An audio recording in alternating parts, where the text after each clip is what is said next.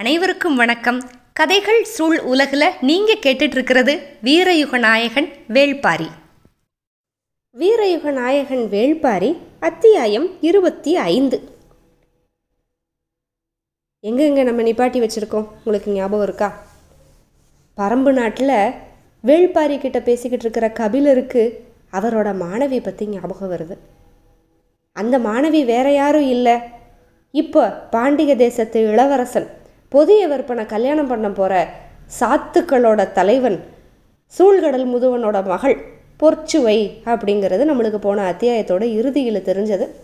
ஆனால் பொற்சுவை மனசுக்குள்ளே வேற ஏதோ ஒன்று இருக்குது அப்படிங்கிறதையும் நம்ம பார்த்துருக்கோம். இது இல்லாமல் அந்துவன் வேற ரொம்ப பதட்டமாக இருக்கான்ல. திசைவேளர் வந்து அந்த ஓவியங்கள் எல்லாத்தையும் பார்ப்பாரு, என்ன சொல்ல போகிறாரோ அப்படின்னு தெரியாமல் வேற இருக்கான். இந்த திசைவேளர் வந்து மூத்த கணியர், அவருக்கு கீழே மாணாக்கர்கள் வந்து நிறையா பேர் இருக்காங்க. அது மட்டும் இல்லை, திசைவேளரை பற்றி பரம்பில் இருந்தாலுமே கபிலர் எந்த அளவுக்கு வந்து ரொம்ப பெருமையாக நினச்சிக்கிட்டு இருக்காரு அப்படிங்கிறதெல்லாம் நம்ம ஆரம்பத்தில் இருந்தே பார்த்துக்கிட்டு இருக்கோம்.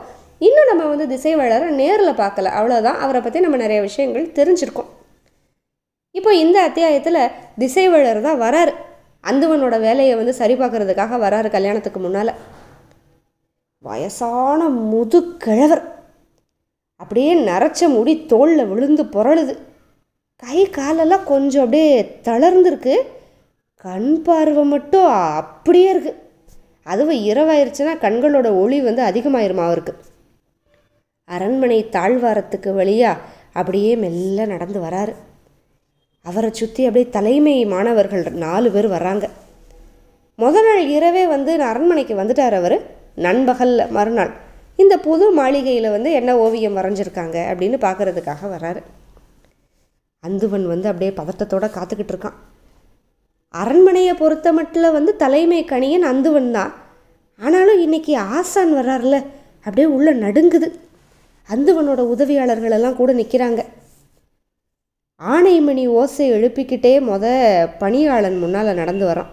அதாவது அரண்மனையில் ரொம்ப பெரிய அதிகாரம் இருக்கிறவங்க வந்து வர்றப்ப அவங்களுக்கு முன்னால் இந்த மாதிரி ஒரு சத்தம் கொடுப்பாங்க. திசைவேளர் அப்படியே கோலை ஊனி நடந்து வராரு. அந்த சத்தத்துக்கு பின்னால் ஆணைமணி. அரண்மனைக்கு அவர் வந்து 8 வருஷம் ஆச்சு. இதுக்கு முன்னால் 8 வருஷத்துக்கு முன்னால் திசைவேளர் வந்து பாண்டிய தேசத்து அரண்மனைக்கு வந்தப்ப அவர் கூட கபிலரும் இருந்தார். 2 பேரும் 2 மாதம் இந்த அரண்மனையில் தங்கியிருந்தாங்க. விண்ணையும் மண்ணையும் பற்றி இரவு பகலாக பேசி கழிச்சாங்க. அது முடிஞ்சிட்டு ஒரு நாள் வைகரை பொழுதில் வைகையோட நிலை மண்டபத்தில் கபிலர் உட்கார்ந்து அன்னைக்கு முழுக்க அந்த இடத்த விட்டு எந்திரிக்காமல் திசைவேளரோட பேரறிவை பற்றி ஏகப்பட்ட பாடல்கள் எழுதி தீர்த்தாரு கபிலர். அந்த அளவுக்கு அறிவு திசைவேளருக்கு இருக்குது. இவர் 8 வருஷம் கழித்து வர்றாருல, அந்த நினப்பெல்லாம் வருது திசைவேளருக்கு. அதை யோசிச்சுக்கிட்டே பட்டியக்கல்லை பார்த்து ஊன்றுகோலை எடுத்து வச்சு வச்சு நடக்கிறாரு. அந்த புது மாளிகை முதல்ல வந்து அந்த கார்கால மாளிகையோட வாசலில் அந்துவன் வந்து வணங்கி வரவேற்கிறான். தலையை மட்டும் ஆட்டினார், அந்துவனோட முகத்தை பார்க்கல. மாளிகைக்கு நடுவில் வந்து ஒரு சின்ன அடையாளம் வச்சுருந்தாங்க. நேராக அந்த அடையாளத்தை வச்சுருந்த இடத்துக்கு வந்து நின்றுக்கிட்டார். நல்லா நெஞ்சுக்கு நேராக அந்த ஊன்றுகோலை ஊன்றி 2 கையிலையும் அப்படியே இறுக்கி பிடிச்சிக்கிட்டாரு. தலையை முன்னால் சாய்ச்சி அப்படியே கண்ணை மூடி கொஞ்சம் இடைவெளி விட்டு அப்படியே தலையை அப்படியே பின்னால் சாய்க்கிறாரு. அதாவது மேலே தானே இருக்குது எல்லா ஓவியமும் நம்ம பார்த்தது. படுத்து கிடக்கிறவனோட முகம் அப்படியே கிடைமட்டத்திலிருந்து மேற்கூரையை பார்த்தா எப்படி முழுக்க தெரியும், அந்த மாதிரி அவருக்கு தெரியுது. கருவெளிகள் அப்படியே வரைஞ்சிருக்கிற காலத்துக்குள்ளே நுழையுது. புதிய விற்பன் பிறந்தப்ப இருந்த நாள் மீன்கள் கோள் மீன்கள் எல்லாமே அவருக்கு ஞாபகம் வருது. ஏன்னா கார்கால மாளிகையில் வந்து புதிய விற்பன் பிறந்த நேரத்தை தானே வரைஞ்சிருக்காங்க. மேற்கூரையில் வந்து இருக்கிற விண்மீன்கள் அப்படியே கண்களை சுருக்கி சுருக்கி பார்க்குறாரு. உடம்பு அசைக்கலை, கழுத்தை சுத்தலை, கருவழியை மட்டும் அப்படியே சுழட்டி மேற்கூரையோட முழு வட்டத்தையும் பார்த்தார். இப்போ அப்படியே தலை முன்னால் வந்து கோலை நோக்கி அப்படியே கவுந்துருச்சு. என்ன சொல்ல போகிறாரோ அப்படிங்கிற ஆர்வத்தில் நிற்கிறான் அந்துவன். திசைவேளர் எல்லாத்தையும் பார்த்துட்டு கொஞ்சம் நேரம் குனிஞ்சு இருந்துட்டு ஒரு கேள்வி கேட்டார். புதிய வெறுப்பனோட பிறந்த நாள் என்ன? அந்தவனுக்கு உடனே ஞாபகம் வரல. அப்புறம் யோசிச்சு சொன்னான், வளர்பிறையோட 8வது நாள். சரி, எந்த பொழுதில் பிறந்தான்? அதிகாலையில். சரி, இதில் நீ செஞ்சுருக்கிற தப்பு என்ன? ஆஹா, இப்போ விளக்கம் கொடுக்குற வாய்ப்பு கூட கிடையாது அந்துவனுக்கு. ஏதோ தப்பு பண்ணியிருக்கான், அந்த பிழையை தவிர்க்கிறதுக்கு மட்டும்தான் இந்த கேள்வி. இப்போ அப்படியே அதிர்ச்சி ஆகி அவனுக்கு கண்ணை நல்லா திறந்து மேற்கூரையை சுற்றி சுற்றி பார்க்குறான். ஒன்றும் பிடிபடலை. சரியாக தானே வரைஞ்சிருக்கோம். வளர்பிறை நாட்களில் சூரியன் எழுகிறதுக்கு முன்னாலேயே நிலவு வந்து மறைஞ்சு போயிடும். கதிரவன், நிலவு, இது ரெண்டுமே இல்லாத புலர் காலை பொழுதில் தான் இந்த புதிய வெறுப்பன் பிறந்தான். ஆனால் நீ வானத்தோட மேற்கு விளிம்பில் 8வது நாள் நிலவை வரைஞ்சி வச்சிருக்க. இதுக்கு பொருள் என்ன தெரியுமா? பதில் பேசல அந்துவன். நீ வரைஞ்சிருக்கிற ஓவியம் குறிக்கிறது வளர்பிறையோட 8வது நாள் கிடையாது. அந்துவனுக்கு அப்படியே வேர்த்து கொட்டுது. மற்ற எல்லா விஷயத்துலையும் தவறுகளோட அளவை பொறுத்து தான் பாதிப்பு இருக்கும். சின்ன தப்பு அப்படின்னா சின்ன பாதிப்பு, பெரிய தப்புனா பெரிய பாதிப்பு, அந்த மாதிரி தான். ஆனால் காலக்கணக்கில் அப்படி கிடையாது. பெரியதோ சிறியதோ பிசகு பிசகு தான். கணப்பொழுதில் எல்லாமே குழஞ்சு போயிடும். அப்படி சொல்லிட்டு இப்போ அந்த கோடைக்கால பள்ளியறை இருக்குல்ல, வேணிற்கால பள்ளியறை, அதை நோக்கி நடக்கிறாரு. அங்கே வந்து எதை வரைஞ்சிருக்காங்கன்னு நம்மளுக்கு தெரியும். பொற்சுவையோட பிறந்த தினத்தை வரைஞ்சிருக்காங்க. அது மேல் மடத்தில் இருக்குல்ல, அதனால் ஏறி போக மாட்டார் திசைவேளர். மாணவர்களை அனுப்பி சரியா அப்படின்னு பார்த்துட்டு வர சொல்லிடுவார். அப்படி தான் வந்து அந்துவன் நினச்சிருந்தான். ஆனால் அவர் ஏறி போகிறார். இங்கே இந்த மாதிரி ஓவியங்களை சரி பார்த்துக்கிட்டு இருக்கிற சமயத்தில் அதே மாநகரத்தில் இன்னொரு இடத்துல ஒரு விஷயம் நடந்துக்கிட்டு இருக்கு. போன அத்தியாயத்துக்கு முந்தின அத்தியாயத்தில் நம்ம பார்த்த ஒரு நிகழ்வோட தொடர்ச்சி. தலைமை அமைச்சர் முசுகுந்தர் உட்காந்துருக்காரு. அவருக்கு முன்னால் யானை பாகனை நிப்பாட்டியிருக்காங்க. பாண்டிய நாட்டில் பெரிய விழா நடந்துக்கிட்டு இருக்கு. இந்த சிக்கல் தொடர்பாக விசாரிக்கிறதுக்கு நீங்களே வரணுமா அப்படின்னு சொல்லி முசுகுந்தர்கிட்ட அரசாங்கத்தோட களஞ்சிய தலைவர் வெள்ளிக்கொண்டார் வந்து கேட்குறாரு, ஏதாவது எப்படியாவது சமாளிச்சுக்கலாம் அப்படின்னு சொல்லிட்டு. இப்படி ஒரு பயங்கரமான நிகழ்வு நடந்திருக்கு அப்படின்னு நம்மளுக்கு மேலே இருக்கிறவங்களுக்கு தெரியாது. ஆனால் நமக்கு கீழே இருக்கிற வீரர்கள் காதோட காதாக இதைத்தான் பேசிக்கிட்டு இருக்காங்க. இப்போவே இதை விசாரித்து தண்டனை கொடுத்துட்டா அந்த வீரர்களோட காதுகளில் அதுவும் தானாக போய் சேர்ந்துடும். விழா காலத்தில் ஒழுங்கை உறுதிப்படுத்துறது ரொம்ப முக்கியம். அதுக்கு தேவையான ஒரு பய உணர்வை ஊட்டுறதுக்கு இது நல்ல வாய்ப்பு. அதையே தவற விடணும். நிர்வாகத்தை நடத்திட்டு போகிறதுல வந்து ஒரு மூதறிவாளர் இந்த முசுகுந்தர். ஒரு தனி மாளிகைக்கு இவங்க 2 பேரும் வராங்க, முசுகுந்தரும் வெள்ளிக்கொண்டாரும். அவரோட ஒவ்வொரு செயல்லையும் அறிவு மட்டுமே இருக்குது அப்படின்னு நினைக்கிறாரு வெள்ளிக்கொண்டார். அங்கே வந்து கோட்டை தளபதி சாகலைவன், யானை கட்டுத்தறியோட பொறுப்பாளன் அல்லங்கீரன் எல்லாமே இருக்காங்க. விசாரணைக்காக வரவழைக்கப்பட்ட மற்ற 4 வீரர்கள் இவங்கெல்லாம் பாகனுக்கு பின்னால் நின்றுக்கிட்டு இருக்காங்க. பாகன் மேலே தான் இப்போ குற்றம் சுமத்தியிருக்காங்க. அந்த தளபதி சாகலைவன் அப்படியே தடுத்த குரலில் சொன்னான், யானையை விட்டு பாகனும் கப்பலை விட்டு மீகானும் தப்பிக்கிறதுக்கு என்றைக்குமே அனுமதி இல்லை. இது பாண்டிய நாட்டோட விதி. ஆனால் நீ அதை மீறி இருக்க அப்படின்னா. ஏன்னா யானை பாகன் வந்து அந்த யானையிலேருந்து தப்பிச்சு வந்தான்ல. தளபதி மாரையனை வந்து அந்த யானை தூக்கி அடிக்க போகிறப்ப வந்து இவன் பயந்து அந்த பக்கத்தில் இருக்கிற கட்டடத்துக்கு மேலே ஏறி தப்பிச்சிட்டான். அதுதான் இப்போ வந்து அவன் மேலே சுமத்தப்பட்டிருக்கிற குற்றம். இப்போ மாரையனை வந்து அது தாக்கிருச்சு, அதுக்கு மதம் பிடிச்சிருச்சு அப்படின்னு நினச்சி அல்லங்கீரன் இவங்க எல்லாரும் வந்து யானை மேலே ஆயுதத்தை வந்து பிரயோகப்படுத்திட்டாங்க. ஆனால் அதுக்கு உண்மையில் மதம் பிடிக்கலை அப்படிங்கிறத எல்லாத்தையுமே நம்ம பார்த்தோம். யானை பாகன் மேலே இப்படி குற்றம் சுமத்தி நிற்க வச்சு நீ வந்து பாண்டிய விதிக்கு மீறி நடந்திருக்க அப்படின்னு சொன்னதுமே அவன் யானை பாகன் பதில் பேச ஆரம்பிச்சிட்டான். நான் என்னை காப்பாற்றிக்கிறதுக்காக அங்கேருந்து தப்பிக்கலை, யானையை காப்பாற்ற முயற்சி பண்ணேன். மதம் பிடிச்ச யானையை எப்படி காப்பாற்ற முடியும்? அதுக்கு மதம் பிடிக்கலை. ஓ, அதுக்கு மதம் பிடிக்கலைன்னா அப்போ தளபதி மாரையனை ஏன் கொன்னுச்சு? அது ஏன் என்ன கொல்லலை? எதிர்கேள்வி கேட்டான் யானைப்பாகன். எல்லாருக்குமே ஒரே எரிச்சல். ஆனால் அந்த கேள்விக்குள்ளே ஒரு உண்மை இருக்குல்ல, மதம் பிடிச்ச யானை தான் மேலே உட்காந்துருக்கிற யானைப்பாகனை ஒன்றுமே பண்ணலை, அப்போ அதுக்கு மதம் பிடிச்சிருக்கா? அரை இருட்டுக்குள்ளே இருந்து குதிரை பாஞ்சு கண்ணுக்கு முன்னால் வந்தா எந்த விலங்குக்கு பயம் இருக்காது? அது அச்சத்தில் அடிச்சிச்சு, மதத்தில் இல்லை அப்படின்னா. இங்கே பார், உன்னோட விளக்கம் தளபதியோட மரணத்தை நியாயப்படுத்துறதுக்கு போதுமானதாக இல்லை. அதுவும் இவ்வளோ பெரிய விழா நடந்துக்கிட்டு இருக்கிறப்ப ஒருவேளை யானை பெரிய தெருவுக்குள்ளே நெடுந்தெருவுக்குள்ளே இன்னைக்கு நுழைஞ்சிருந்துச்சுன்னா இழப்பு என்ன ஆயிருக்கும்? யானை அன்னைக்கு என்னோட உத்தரவை ஏற்கலை, ஆனால் அதுக்கு மதம் பிடிக்கலை. அதனால தான் அது எதுவும் பண்ணாமல் கட்டுத்தறியை நோக்கி போச்சு. 3 திருப்பங்கள்லையும் சரியாக திரும்பி கட்டுத்தறியை நோக்கி நடக்குது.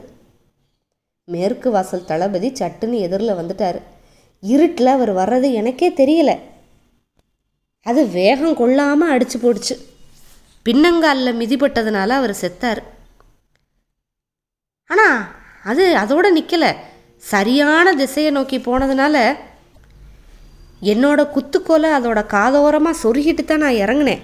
அதை எளிதில் பிடிச்சி அந்த யானையை கட்டுத்தறிக்கு கூட்டு போயிருக்கலாம், ஆனால் அவசரத்தில் எல்லாமே தப்பாக நடந்துருச்சு அப்படின்னா.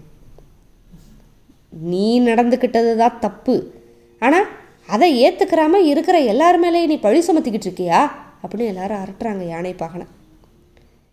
ஆனால் முசுகுந்தர் பொறுமையாக கேட்டுட்டு சொல்கிறாரு, பாண்டிய நாட்டோட பெருவிழா நடந்துக்கிட்டு இருக்கிற இந்த வேலையில் மற்றவங்களுக்கு தெரியாமல் விசாரிச்சுக்கிட்டு இருக்கோம். ஆனால் விசாரணையை கூட குற்றத்தோட ஒரு பகுதியாக நீ மாற்றிட்ட. நீ அன்னைக்கு மட்டும் குற்றம் இழைக்கலை, இன்றைக்கி விளைச்சிக்கிட்டு இருக்க அப்படின்னாரு. இதை கேட்டதும் அல்லங்கீரனுக்கு ஒரு மாதிரி ஆயிடுச்சு. சரி, இதுக்கு மேலே நம்ம பேசாமல் இருக்கக்கூடாது அப்படின்னு சொல்லிட்டு பேச ஆரம்பிக்கிறார் அல்லங்கீரன். அல்லங்கீரன் தானே யானைக்கு மதம் பிடிச்சிருக்குன்னு முடிவு பண்ணி தாக்குதல் உத்தரவு போட்டது. சரி, இந்த விசாரணை இந்த பக்கம் நடந்துக்கிட்டு இருக்கு. அங்கே நம்ம வேணிற்கால மாளிகைக்குள்ளே திசைவேளர் போனாரே, அங்கே என்ன தப்பு கண்டுபிடிக்கிறாருன்னு போய் பார்ப்போம். அங்கே சுற்றுச்சுவர் முழுக்க அப்படியே செடி கொடிகள் வண்ண ஓவியங்களாக வரையப்பட்டிருக்கு. பச்சை நிற பரப்பாக இருக்குது மதில்கள். மாளிகைக்கு நடுவில் போன திசைவேளர் வழக்கம் போல் அப்படியே கோலை ஊனி தலையை மேலே ஏற்றி அண்ணாந்து பார்த்தாரு. அதாவது அறுவை இருமீன் அப்படின்னு சொல்லுவாங்க சித்திர நட்சத்திரத்தில். ஒரு சின்ன புலியோட கண் மாதிரி இருக்கும் அந்த சித்திரை மீன் மேற்கூரையோட உச்சியில் இருக்குது. அதுக்கு இடது பக்கம் 3ஆம் பிறை நிலவு. அந்த நிலாவுக்கு நேர் கீழே செவ்வாய், அதுக்கு எதிரில் காரி. காரினா சனி. அண்ணாந்து பார்க்குற திசைவேளர் அதிக நேரம் எடுத்துக்கிட்டாரு. அதே மாதிரி அந்தவனும் கூடவே அண்ணாந்து பார்த்துக்கிட்டே இருக்கான். அவனுக்கு என்னடனா அப்படியே பெடரியே பிடிக்கிற மாதிரி இருக்குது, ரொம்ப நேரம் பார்க்குறாரு. அவர் தலையை கீழே இறக்கவே இல்லை. இறக்காமலேயே கேள்வி, செவ்வாய் கோளுக்கு பூசி உள்ள செந்நிறம் அதை எங்கேருந்து எடுத்த அப்படின்னு கேட்டார். வெடவேலம் பட்டையிலேருந்து எடுத்தேன் அப்படின்னா அந்தவன். அதுதான் இளஞ்சிவப்பாக இருக்குது, செவ்வாய் அடர் சிவப்பில், அதனால தான் அதுக்கு செவ்வாய் அப்படிங்கிற அழகான ஒரு பேரை முன்னோர்கள் வச்சுருக்காங்க. நுணாமர கட்டையிலேருந்து சாரை எடுத்து பூசு, அப்போத்தே நல்லா அடர் சிவப்பு வரும் அப்படின்னாரு. வேகமாக சரி சரி சரி அப்படின்னு தலையாடிக்கிட்டான். விண்மீன்கள் எல்லாத்துக்குமே இமைக்கிற ஒளி இருக்கும், அதாவது அந்த பிளிங்கிங் நேச்சர். அதுக்கு கோல் மீன்களுக்கு பூசுகிற அதே வண்ணத்தை பூசாத, சிப்பியை தட்டி அல்லது சுக்கான் தொகலை கலந்து பூசு, அப்போ தான் அந்த மாதிரி ஷைனிங் பிளிங்கிங் அந்த இமைக்கிற தன்மை கிடைக்கும் அப்படின்னு சொல்கிறாரு. அப்பாடா, நல்ல வேளை இதில் பெரிய தப்பு இல்லை, வண்ணத்தை மட்டும்தான் கொஞ்சம் கொஞ்சம் மாற்றிடலாம் அப்படின்னு சொல்லிட்டு சரி சரி சரி அப்படின்னு சொல்லி தலையசிச்சுக்கிட்டான். இப்போ வேணிற்கால பள்ளி அறைக்கு அந்த மேலே வரையப்பட்ட பொற்சுவையோட பிறந்த நேரம் அதை பார்த்து அவரோட கருத்துக்களை சொல்லி முடிச்சுட்டு இப்போ திரும்பி நடக்க ஆரம்பிச்சிட்டாரு திசைவேலர். அவருக்கு முன்னால் ஒரு சுவர் இருந்ததில் அந்த சுவர் ஓவியத்தோட கீழ்ப்புறம் அவர் கண்ணுக்கு தெரியுது. முடிஞ்சது அப்படின்னு நடக்க ஆரம்பித்தவர் அப்படியே நின்னார். எல்லோரும் நின்றுட்டாங்க. எல்லாரோட கண்ணும் அவர் எங்கே பார்க்குறாரோ அங்கே தான் பார்க்குது, அந்த முன்னால் இருக்க சுவரில். வேணிற்கால மாளிகைனால செடி கொடிகள் பின்னி கிடக்கிற பச்சை வண்ண காட்சி வரைஞ்சிருக்கு அப்படின்னு ஏற்கனவே பார்த்துருக்கோம்ல. இதில் போய் இவர் எதை பார்த்துக்கிட்டு நிற்கிறாரு அப்படின்னு சொல்லிட்டு யாருக்கும் புரியலை. கொஞ்சம் உத்து பார்த்தாரு. நல்லா பின்னி கிடக்கிற கொடிகளுக்கு கீழே தரையோட ஒரு செடியில் ஒரு பூ இருக்குது. ஊன்றுகோலை அப்படி தூக்கி காட்டி இது என்ன பூ அப்படின்னாரு. என்ன விடை சொன்னாலும் அது தப்பாக தான் இருக்கும்னு எல்லாருக்கும் தெரியும். ஏன்னா தப்பாக வரைஞ்சிருக்கிறதுனால தானே இவர் இந்த கேள்வியை கேட்குறாரு. யாருமே பதில் பேசலை. யாருக்குமே இது என்ன பூ அப்படின்னே தெரியலையா அப்படின்னு குரலை ஒசத்தி கேட்டார். அந்த பூ ஈட்டி மாதிரி வெளியில் இதழ்கள், அதாவது புறத்தில் வெளியில், உள்ளுக்குள்ளே விசிறி மாதிரி அகை இதழ்கள், நல்ல பொன் மஞ்சள் வண்ணம் அந்த பூ. அந்த பூவை அப்படியே உத்து பார்த்துட்டு ஒரு பையன் சொன்னான், ஒரு மாணவன், நெருஞ்சி பூ அப்படின்னா. அந்த உனக்கு கூட அது நெருஞ்சி பூ தான் அப்படின்னு நினச்சிக்கிட்டு இருக்கான். ஆனால் வாயை திறந்து சொல்லலை. நெருஞ்சி பூவுக்கு இன்னொரு பெயர் ஞாயிறு திரும்பி. கதிரவன் வந்ததுலேருந்து மறையிற வரைக்கும் அது எந்த பக்கம் போகுதோ அந்த பக்கம் பார்த்துக்கிட்டே திரும்பக்கூடிய ஒரு விந்தையான மலர். அதனால் கதிரவன் மேலே காமம் கொண்ட மலர் அப்படின்னு சொல்லுவாங்க நெருஞ்சி பூவை அப்படின்னாரு திசைவேலர். இது எல்லாருக்கும் தெரிஞ்ச விஷயந்தானே, ஆனாலும் புதுசாக கேட்குற மாதிரியே கேட்குறாங்க. இன்னும் என்ன தப்புன்னு புரியலை. எப்போவுமே விடை இல்லாமல் தலை தாழ்த்து நிற்கிற மாணவன் தான் ஆசானோட அகங்காரத்துக்கு சுவை ஊட்டுவான். பள்ளி அறையில் நெருஞ்சி பூவை வரைகிறது ரொம்ப பொருத்தம் அப்படின்னு வேற பாராட்டிட்டார் இப்போ திசைவேலர். அதாவது கதிரவன் மேலே காமம் கொண்ட மலர் இல்லையா நெருஞ்சி பூ, அதனால் அதை பள்ளியறையில் வரைகிறது ஊசிதம் அப்படின்னு சொல்கிறாரு. ஓ, நம்ம ஆசானுக்கு பாராட்டக்கூட தெரியுமா அப்படின்னு சில மாணவர்களுக்கு தோணுச்சு. சார் பாராட்டத்தான் கேட்குறாரு அப்படின்னு தெரிஞ்சிருந்தா நம்மளே பதில் சொல்லியிருக்கலாமே அப்படின்னு அந்தவன் நினைக்கிறான். அவன் நினச்ச அடுத்த கணம் கேட்டார், இதில் பிழை என்னன்னு சொல்லுங்கள். வழக்கம் போல் யாருக்கும் ஒன்றும் தெரியல. பூவோட இதழ்கள் வடிவம் எல்லாத்தையும் உத்து பார்க்குறான். எல்லாம் சரியாக தானே இருக்குது, இதில் என்ன பிழை? நெருஞ்சி பூ எந்த திசையை நோக்கி இருக்கு? நேராக மேல் வானத்தை நோக்கி இருக்கு அப்படின்னா நண்பகல்னு அர்த்தம். மாளிகையோட மேற்கூரையில் பின்னிரவு விண்மீன்கள் மின்னுது, மாளிகையோட சுவத்தில் பகல் வெயில் சுடுது. என்ன வானியல் இது? பதில் பேச முடியுமா என்ன? உறைஞ்சு போயிட்டாங்க மாணவர்கள்லாம். யாரையும் பார்க்கலை. அப்படியே ஊன்றுகோலை நகர்த்திக்கிட்டே முன்னால் நடந்தார். அதாவது ஒரு பெரிய விழா, கல்யாணம் நடக்கிறதுக்கு இவங்க படம் வரைகிறாங்க அப்படின்னா அந்த படத்தில் எவ்வளவு நுட்பத்தை எதிர்பார்க்குறாங்க. அப்போ எந்த அளவுக்கு அந்த கலைத்தன்மை, எந்த அளவுக்கு அந்த விழா முக்கியமானது அப்படிங்கிறது பாருங்கள். அங்கே பொற்சுவையோட பிறந்த நேரம் மேலே சரியாக தான் வரைஞ்சிருக்காங்க. ஆனால் கீழே ஒரே ஒரு நெருஞ்சி பூ தப்பாக இருக்குது. ஆனால் அந்த இடத்துல கூட அது சரியாக இருக்கணும் அப்படின்னு சொல்லி கொடுக்குற ஒரு ஆசான். சரி, இங்கே அந்துவன் அடுத்து என்ன பண்ணுறான் அப்படின்னு சொல்லிட்டு நம்ம பார்க்கலாம். அதே மாதிரி இன்னொரு மாளிகையும் இருக்குல்ல, அந்த மாளிகைக்கும் போய் திசைவேலர் பார்க்கணும். அந்த பாண்டரங்கத்துலேயும் என்ன வரைஞ்சிருக்காங்க அப்படின்னு அந்துவனுக்கு தெரியலை அப்படின்னு சொல்லிக்கிட்டு இருந்தாங்க, ஞாபகம் இருக்குல்ல. இப்போ இவங்க பேசுகிறதுலேருந்து அது என்ன ஓவியம் அப்படிங்கிறத நம்ம தெரிஞ்சுக்கிடுவோம். இது இங்கே நடந்துக்கிட்டு இருக்கிற சமயத்தில் கொஞ்சம் நம்ம அலங்கீரன் என்ன பேசுகிறாரு அப்படிங்கிறதையும் போய் கேட்போம். இந்த அல்லங்கீரன் கிழவன் அப்படின்னு பார்த்துருக்கோம்ல, நல்லா அடங்காத பெருங்கிழவன். அவன் பேச ஆரம்பித்ததும் அங்கே சூழலே மாறி போச்சு. ஏன்னா அன்றைக்கி இரவு வந்திருக்கிறவங்க மண்ணீட்டாளர்கள். அவங்கள அவசரமாக உள்ளே அனுமதிக்கணும். அது மாரையனுக்கு தெரியும். ஆனால் அவனால் அன்றைக்கி கோட்டை கதவை வெளியில் திறந்து விட முடியலை. எல்லா அதிகாரங்களையும் காமக்கிழத்தியோட படுக்கை அறைக்குள்ளே வச்சுக்கிட்டு நீ இருந்த, அதுதான் சிக்கலுக்கு காரணம் அப்படின்னு சாகலைவனோட முகத்துக்கு நேராக சொல்லிட்டாரு அலங்கிரன். சாகலைவன் வந்து தளபதி இல்லையா, சாகலைவன் அந்த இடத்துல இருந்து அனுமதி கொடுத்துருந்தா அன்னைக்கு வந்து இவ்வளவு பிரச்சனையே வந்திருக்கிறாரு. அப்போ சாகலைவன் தான் இதுக்கு காரணம் அப்படின்னு அலங்கீரன் வந்து ஓங்கி அந்த இடத்துல சொல்லிட்டார்.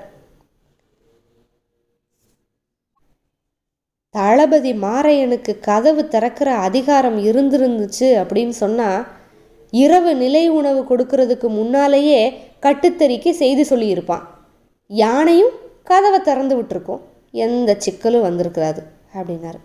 சரிதானே?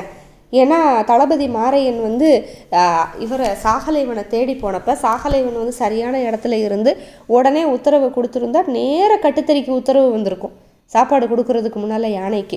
ஆனால் மாரையன் வந்து சாகலைவனை தேடி அலைஞ்சு சுற்றி வெள்ளிக்கொண்டார் கூடையெல்லாம் போய் கடைசியாக அங்கே அந்த மாளிகையில் போய் பார்த்து ரொம்ப கஷ்டப்பட்டு அதுலேயே வந்து அதிக நேரம் வந்து கடத்திட்டான். அதுக்குள்ளே யானைக்கெல்லாம் சாப்பாடு கொடுத்துட்டாங்க.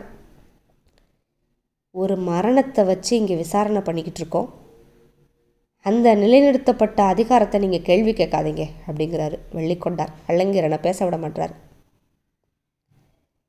மாரையன் கதவை திறக்கிறதுக்கு அவ்வளவு முயற்சி பண்ணான், ஆனாலும் சாகலைவன் காமக்கிழத்தியோட கட்டில் விட்டு அகலாமல் இருந்தான். இதுதான் அதிகாரத்தோட கோர வடிவம், நான் அதைத்தான் கேள்வி கேட்குறேன். இங்கே பாருங்கள், எல்லாத்தையும் தெரிஞ்சுக்கிட்டு தான் விதிகள் எல்லாமே வகுக்கப்பட்டிருக்கு, அதை கேள்விக்கு விதிகள் ஏன் அப்படிங்கிறத கேள்விக்கு உட்படுத்துகிற அதிகாரம் யாருக்கும் கொடுக்கல அப்படின்னாரு. விதிகள் இருக்குது, அதை எல்லாரும் பின்பற்றணும், ஏன் விதிகள் அப்படின்னு கேள்வி கேட்க வந்து எந்த உரிமையும் இல்லை. அதாவதுக்கு அர்த்தம், அறிவாலையும் குணத்தாலையும் எடுக்க வேண்டிய முடிவை விதிகளாலையும் கட்டளைகள்னாலையும் எடுக்க முடியாது. மனிதன் எடுக்க வேண்டிய ஒரு முடிவை வந்து சட்டத்தோட கையில் ஒப்படைக்கிறத அறிவீனம் அப்படின்னாரு அலங்கீரன்.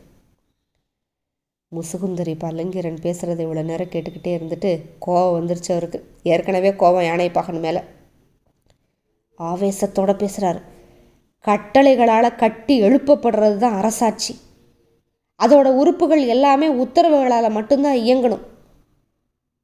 முடிவெடுக்கிற அதிகாரத்தை இழந்தால் மட்டும்தான் எல்லாருக்குமே சிறந்த முடிவு கிடைக்கும். எல்லாருக்கும் முடிவெடுக்கிற அதிகாரம் அத்தனை பேர் கையில் இருக்குன்னா எல்லாமே அழிஞ்சு போயிடும் அப்படின்னாரு. சரிதான், ஆனால் மனிதனை விட உயர்ந்த இடம் எப்படி விதிகளுக்கு கொடுக்க முடியும் அப்படின்னு சொல்லிட்டு அலங்கீரன் கொஞ்சம் மூச்சு வாங்கிட்டு மறுபடியும் பேசினார். உங்களை மாதிரி உயரத்தில் இருக்கிற மனிதர்களுக்கு அதான் வசதியாக இருக்குது, ஏன்னா உங்கள் கையில் தான் சட்ட விதிகள் இருக்குது, அதுக்கு தான் கண்ணு காது எதுவுமே கிடையாது. கையில் எடுக்கிறவனுக்கு தகுந்த கையுறைகள் தான் சட்ட விதிகள். ஆஹா, இந்த கிழமை அதிகமாக பேசுகிறானே, இவனை இதுக்கு மேலே பேச விடக்கூடாது அப்படின்னு நினச்சாரு முசுகுந்தர். இந்த மாநகரம் சட்ட விதிகளால் பதப்படுத்தப்பட்டது, அதோட பக்குவத்தை குலைக்க நினைக்கிறத என்னால் எக்காலத்துலேயும் அனுமதிக்க முடியாது அப்படின்ட்டார். முளைத்தது விளையும், விளைந்தது கனியும், அதுக்கு எதிராக எதையும் பக்குவப்படுத்தி விளைய வைக்கவும் முடியாது, பதப்படுத்தி கனிய வைக்கவும் முடியாது, அதுதான் இயற்கை அப்படின்னாரு. அந்த இயற்கையை ஆளுறதுக்கு தான் ஜெயிக்க முயற்சி பண்ணுறோம், அதை வெல்றதுக்கு தான் அழிக்கிறதுக்கு முயற்சி பண்ணுறோம், அந்த அழிவு தான் அரசாட்சியோட சாட்சி அப்படின்னு சொல்லிட்டு கணீர்னு பேசிட்டு இருக்கையிலேருந்து ஒரு முழு கோபத்தில் எழுந்திரிச்சிட்டாரு முசுகுந்தர். அடுத்து அவர் என்ன சொல்ல போகிறாருன்னு அலங்கீரனுக்கு நல்லா தெரியும், அதனால் கொஞ்சம் முந்திக்கிட்டு சொல்லிட்டாரு. மதம் பிடிக்காத யானையை நான் கொன்னேன், அதோட வால் மேலே தூக்கலை, அதை கவனிக்காமல் பெரிய தப்பு பண்ணது நான் தான், எனக்கான தண்டனையையும் சேர்த்து சொல்லிடுங்க அப்படின்னுட்டார் அலங்கீரன்.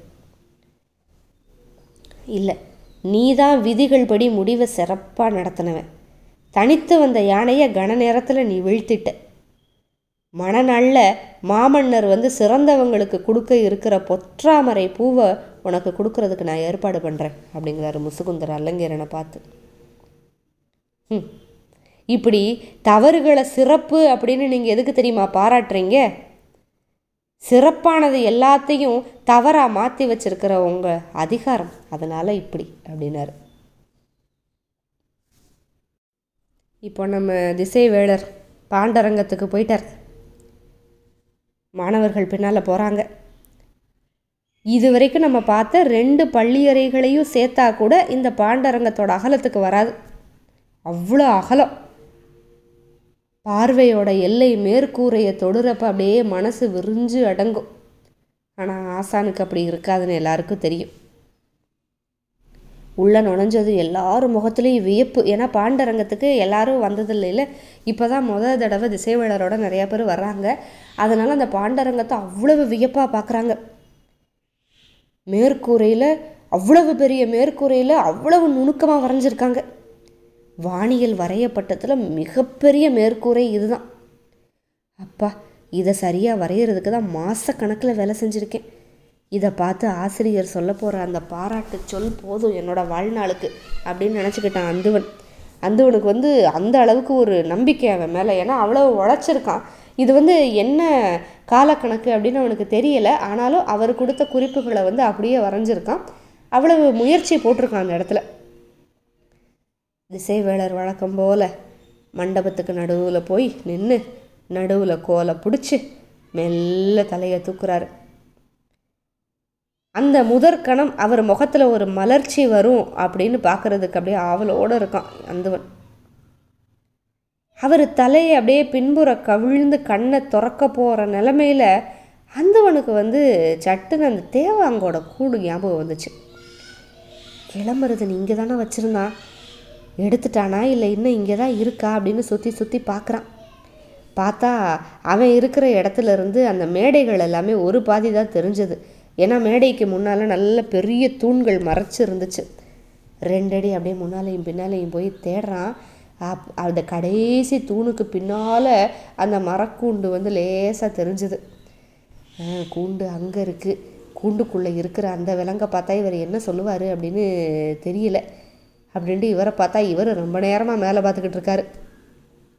திசைவேளர் அப்படியே மேற்கூரையை பார்த்து முடிச்சுட்டு தலையை முன்னாடி சாய்ச்சார். என்ன நினைக்கிறாருன்னு கண்டுபிடிக்க முடியல. அவர் என்ன குறிச்சு கொடுத்தாருன்னு மட்டும் ஞாபகம் வந்துச்சு. அசுவினி நட்சத்திரம் இருக்குல்ல, குதிரையோட தலை மாதிரி இருக்கிற நட்சத்திரம் அது. 6 புறவிகள் இடப்பக்கம் இருக்குது. அந்த நட்சத்திர கூட்டம் அந்த மாதிரி இருக்கும். குமிழ் மாதிரி 3 புள்ளியாக இருக்கிற நட்சத்திரம் அடுப்பு மாதிரி இருக்கிறது பரணி. அதுக்கு நேர் அது நேர் மேலே இருக்குது. அந்த அசுவினி நட்சத்திரம் இருக்குது, அதுக்கு நேர் மேலே பரணி நட்சத்திரம். பூரம் நட்சத்திரம் பொற்காலோட கட்டில் மாதிரி இருக்கும். கணை அப்படின்னு சொல்லுவாங்க அந்த பூரம். அப்போ அந்த 6 புறவிகள், அடுப்பு பரணி, அதே மாதிரி கணை பூரம், இது கொஞ்சம் கீழே இறங்கி இருக்குது. ஒவ்வொரு விண்மீன் கூட்டமுமே அப்படியே ஞாபகம் வருது. மணக்கண்ணில் எல்லாத்தையும் நினச்சி நினச்சி பார்த்தான். எல்லாம் சரியாக தானே வரைஞ்சிருக்கோம், இவர் ஏன் என்ன வாயை திறக்க மாட்டுறாரு? மெல்லிசா செருமினார். இந்த வானியல் அமைப்பு எதை குறிக்குது? குரல் இறுக்கமாக இருக்குது. யார்கிட்டையும் பதில் இல்லை. அந்துவன் தயங்கி சொன்னான், பேரரசரோட பிறந்தநாள் அமைப்பு இது கிடையாது. பேரரசியாரோட பிறந்தநாள் அமைப்பு இது இல்லை. இது வேற யாரோடது அப்படின்னு என்னால் கண்டுபிடிக்க முடியல ஆசானே. மனுஷனுக்கான நாளை நினைவுபடுத்துறது மட்டும்தான் வானியலோட வேலையா? அது இயற்கையோட காலமானி இல்லை? இது மேற்கு மலையில் பெருமழை பெஞ்சு வைகையில் வெள்ளம் பெருகிற கோள் நிலை. பாண்டரங்கத்தில் ஆடலும் பாடலும் செழிக்கிறதுக்கு, பாண்டிய நாட்டில் உழவும் வணிகமும் தழைக்கிறதுக்கு இந்த கோள்நிலை தான் அடிப்படை. இது யாரோட பிறந்த காலமும் இல்லை, இந்த பேரரசோட சிறந்த காலம் அப்படின்னாரு திசைவேளர். எல்லாம் வாய் அடைச்சி போயிட்டாங்க. இவ்வளோ அறிவு இருக்கு அப்படின்னு நிற்கிறாங்க. ஆனால் அவர் தொடர்ச்சியாக கேட்டார், இதில் நீ செஞ்சிருக்கிற பிழை என்ன தெரியுமா? மற்றொரு பதிவில் சந்திப்போம். மிக்க நன்றி, வணக்கம்.